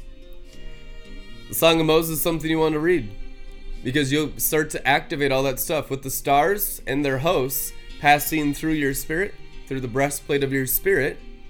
Now, all of the blessings of the 12 tribes will come out of radiance and splendor from those constellations in these 12 tribes, in these men inside Red Letter Ministries.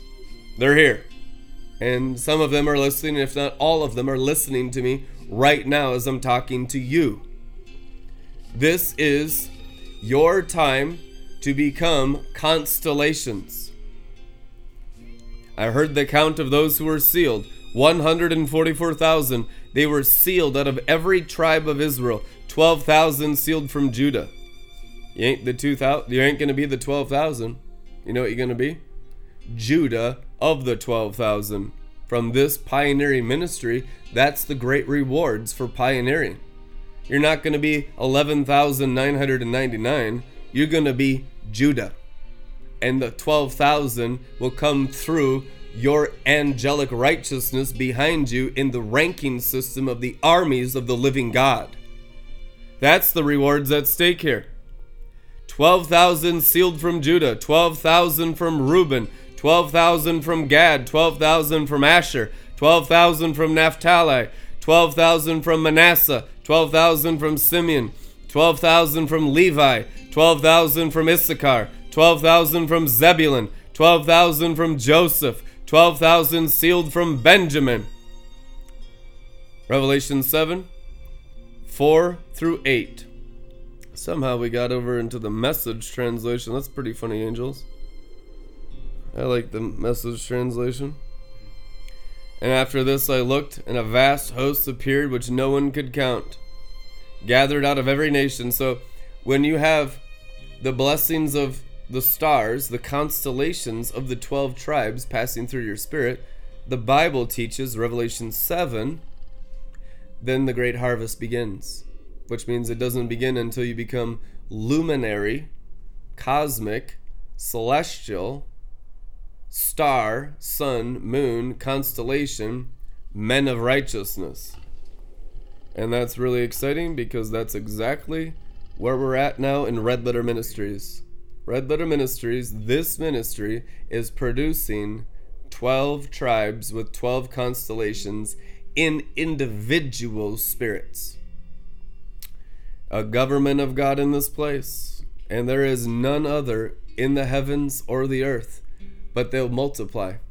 So it's not like it's just the 12 men, the 12 great champions, the 12 apostles of the Lamb. It's not just like David and his 12 mighty men. It's and then everyone after them gets those constellations through their spirit and it multiplies. Metamorphosis is for multiplication. It's not going to be individuality, it'll be multiplication. And everything you've received from me will pass through you to everyone behind you and it will be just multitudes beyond number. And that's what the scriptures say. After this, I looked, and a vast host appeared, which no one could count, gathered out of every nation, from all tribes and peoples and languages. These stood before the throne and before the Lamb. They were attired in white robes, perfect works. What are white robes? Perfect actions. It says everything that you do at that level that you'll be super energized to do will be perfect works you know, keep getting better. I know this is an infancy stage. I would say it's toddler stage. Right now, where these 12 tribes are at in Red Letter Ministries and these 12 constellations are at, passing through your spirit and releasing their splendor through your hearts and your minds and your bone and your marrow, giving you all the favor and the blessing and the dominion and the power and the authority over the entire natural realm as the heavenly Sanhedrin. Amen it's a toddler level, but even as toddlers in this cosmic sonship righteousness, it causes all the celestial bodies to be shaken. Remember, Herod wasn't worried about the adult, he was worried about the baby. And he killed everyone that was under two in Israel. He fled to Egypt. Which means they're worried about you in this state, even though you think you're a baby in Christ or a young man or young woman in Christ the enemy is pissing himself because he knows the potential possibility of the predestination, the foreordination of having these constellations through your spirits coming into maturity and taking the cosmos in the name of the 12 tribes. Because that means it's an end of sorcery and Kabbalah and the manipulations of the synagogue of Satan, which is the total transformation of civilization in every economy, every military, and all governments of all nations, tribes, and tongues. And that's where we're going with this. In Jesus' name. And that's God's will. That's the will of the Father.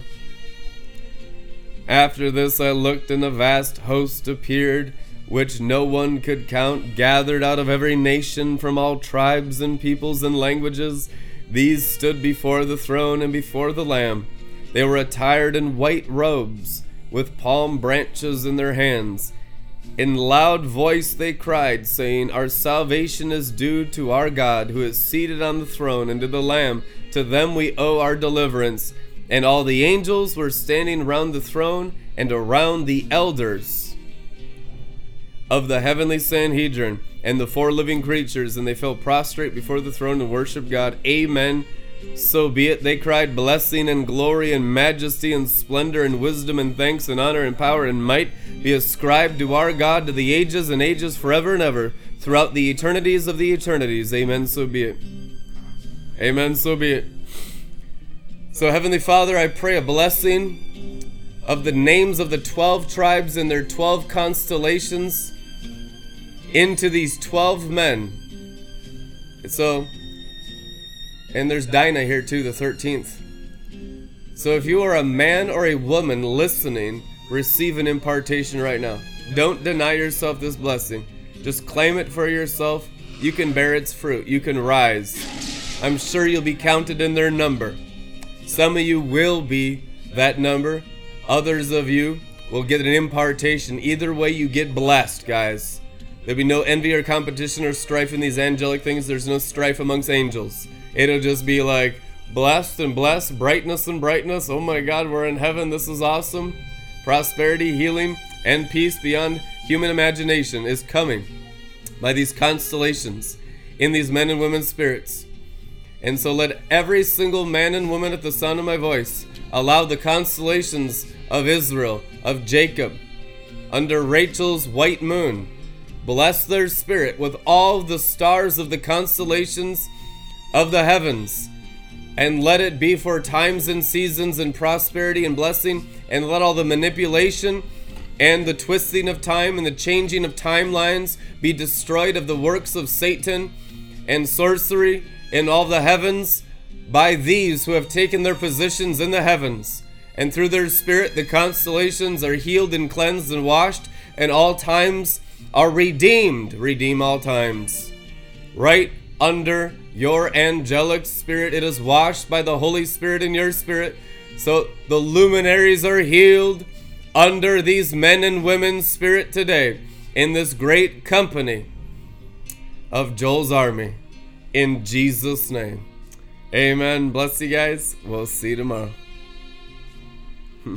I want to just play this Kenya video. We still need to raise $1,400 to get the glass walls I think we're on like day 14 of building over there. It's it's a beautiful stadium. When I looked at it, it actually looks like the US Bank Stadium. It's beautiful. He's doing the glass work so that there's like open heavens in that place and the sun shining through. And we have all the framework for the walls. And if you have not given into our stadium in Nairobi, Kenya, and we're to bring Shadrach over here for two weeks in Minneapolis to, to live in the crack house for two weeks and, and get this training one on one from Rebecca and I, and it's to be huge for the nation of Kenya. We're to give them impartation of cosmic righteousness, and it's to be gigantic. So, the works in Nairobi and in Kenya and in Africa, it's to go all the way into cosmic sonship. It's going to transfigure the continent. It'll have implications in all the Middle East. You want a part of investing in this building that seats 700 people. 700 Kenyans can fit in our new building. We've sent over 13,100. We just need 1,300, I believe, to finish the project. The link's in the description. You just click Walls for Kenya, and we can go over and beyond that to pay for all the labor. Give, you know, the three donkeys on staff over there nice fresh carrots. Pay the electric bill. Have an abundance for the workers to eat and go to lunch. And uh, all the maintenance and the cleaning and everything that goes into all the equipment and all of that. So sign up to be monthly partners. This ministry is doing huge works around the planet. Rebecca is teaching the highest level of righteousness ever released, probably since Enoch walked the earth. And she's on YouTube every day in her show. And all of this training is for raising up maturity in the body of Christ that is the most desperate need on this planet and it is extremely underfunded. Extremely underfunded. You get it fund all this other weird Laodicean Christianity stuff and they raise millions for buildings. They don't make a dent. It's not even making a dent, people. But when we get into this stuff, it's controversial, it offends people. You need to get over that and mature and understand clearly the advancing of the kingdom through righteousness. Get into Enoch, understand the teachings, Watch Rebecca's video. Get the Glory Life by RLM app. So your spirit's always fed the things of God the Father daily, so you don't get into soulish false Christianity, don't get complacent, don't get distracted, don't get into serving any other gods. Keep God your God and keep growing every day, which is only by eating every day. Give us our daily bread. It's fanaticism in America if you eat spiritual meat every day. What in the world? Jesus Christ said, daily bread. Which means if you're not feeding your spirit every day more than you're feeding your natural stomach, you're dying. Okay? Bob Jones says there needs to be a minimum of feeding your spirit the same amount of time you feed your flesh, food and drink. And if you're not feeding your spirit, and listen, we're we're pretty radical. We'll spend eight hours a day feeding our spirit. But you, if you're working jobs, if you're in the marketplace, we realize that's the importance of doing the works in those places. When you get home from your 10, 14, 16 hour days, 8 hour days, 6 hour days, whatever, spend an hour or two, the same amount you would on natural food for your body, on spiritual food for your spirit, and you'll just prosper like gangbusters in Jesus' name. So we have all of those resources available. Download the app and start supporting this ministry, working under the Lord to build the Lord's kingdom and not your own. Make the apostles your head so you're not your own head, getting lost and confused and demonized and cursed and ending up seven times worse because you could never submit your head to the head of the body. You got to get over all that American prideful junk, all that male pride junk, all that strife, all that female jealousy. Get it out of you and get into the body and get blessed in Jesus' name. Here it is.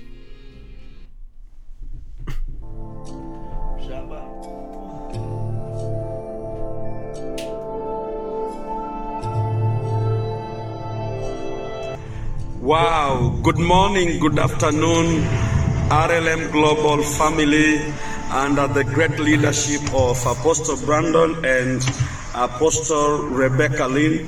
Uh, just want to drop a really quick video for the progress uh, about the roof glory, the Nehemiah's building anointing. So this is one side of the RLM Manifest Arena already covered in red sheets, the red iron uh, sheets. So we are really, really grateful. We are really grateful.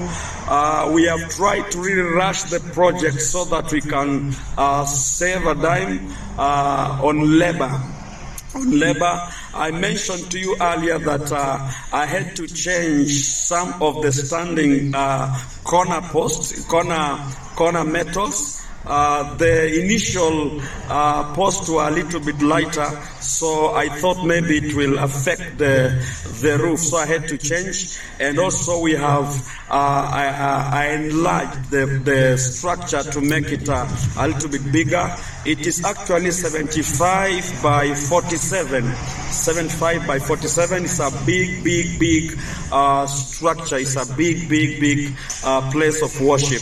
So uh, we are less 1,300 USD uh, to uh, to complete this structure, to complete this construction. So I send a word out there.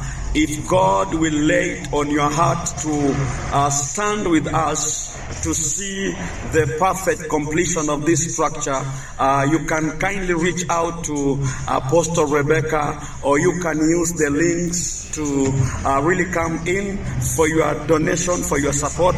Uh, it's not a must you do the whole amount. Uh, you can do part of it. You can do 300, you can do 500, you can do 600, you can do a thousand.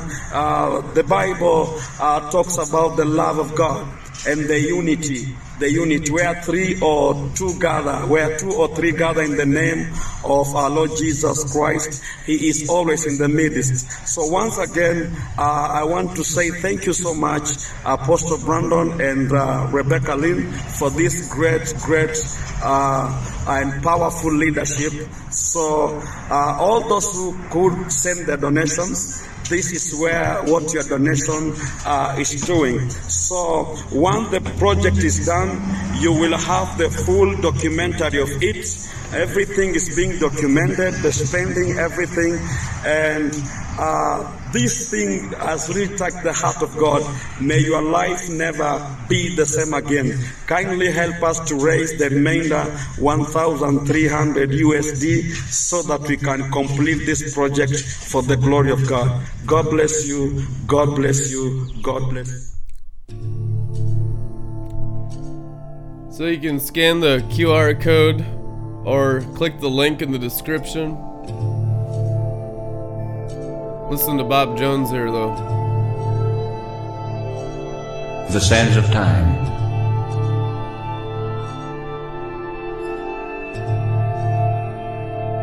The Lord took me to a place, and I saw the great prophets of the Bible. I saw Elijah, Elisha. I saw all the prophets of the Old Testament. I saw the Apostle John, the martyrs, and they had all been told of the Lord to stick their hands into the sands of time. As I watched them, they would pick up a shoebox. One of them was the Apostle Paul. And he brought this shoebox up and he said, It's my time. It's your time. You got your shoebox. What are these shoes for? Walking up upon the moon, and then walking on the sun, and then walking on the stars. That's what the shoeboxes are for. To begin to walk in Enoch's path of righteousness. That's what it represents. That's the fulfillment of that great prophecy for us in Joel's army. Hallelujah. But I'm sure it's Haute Couture. I'm sure they're Dolce and Gabbana. Ha ha ha. Bless you guys. Love you. Have a great night in the glory. I'll see you tomorrow.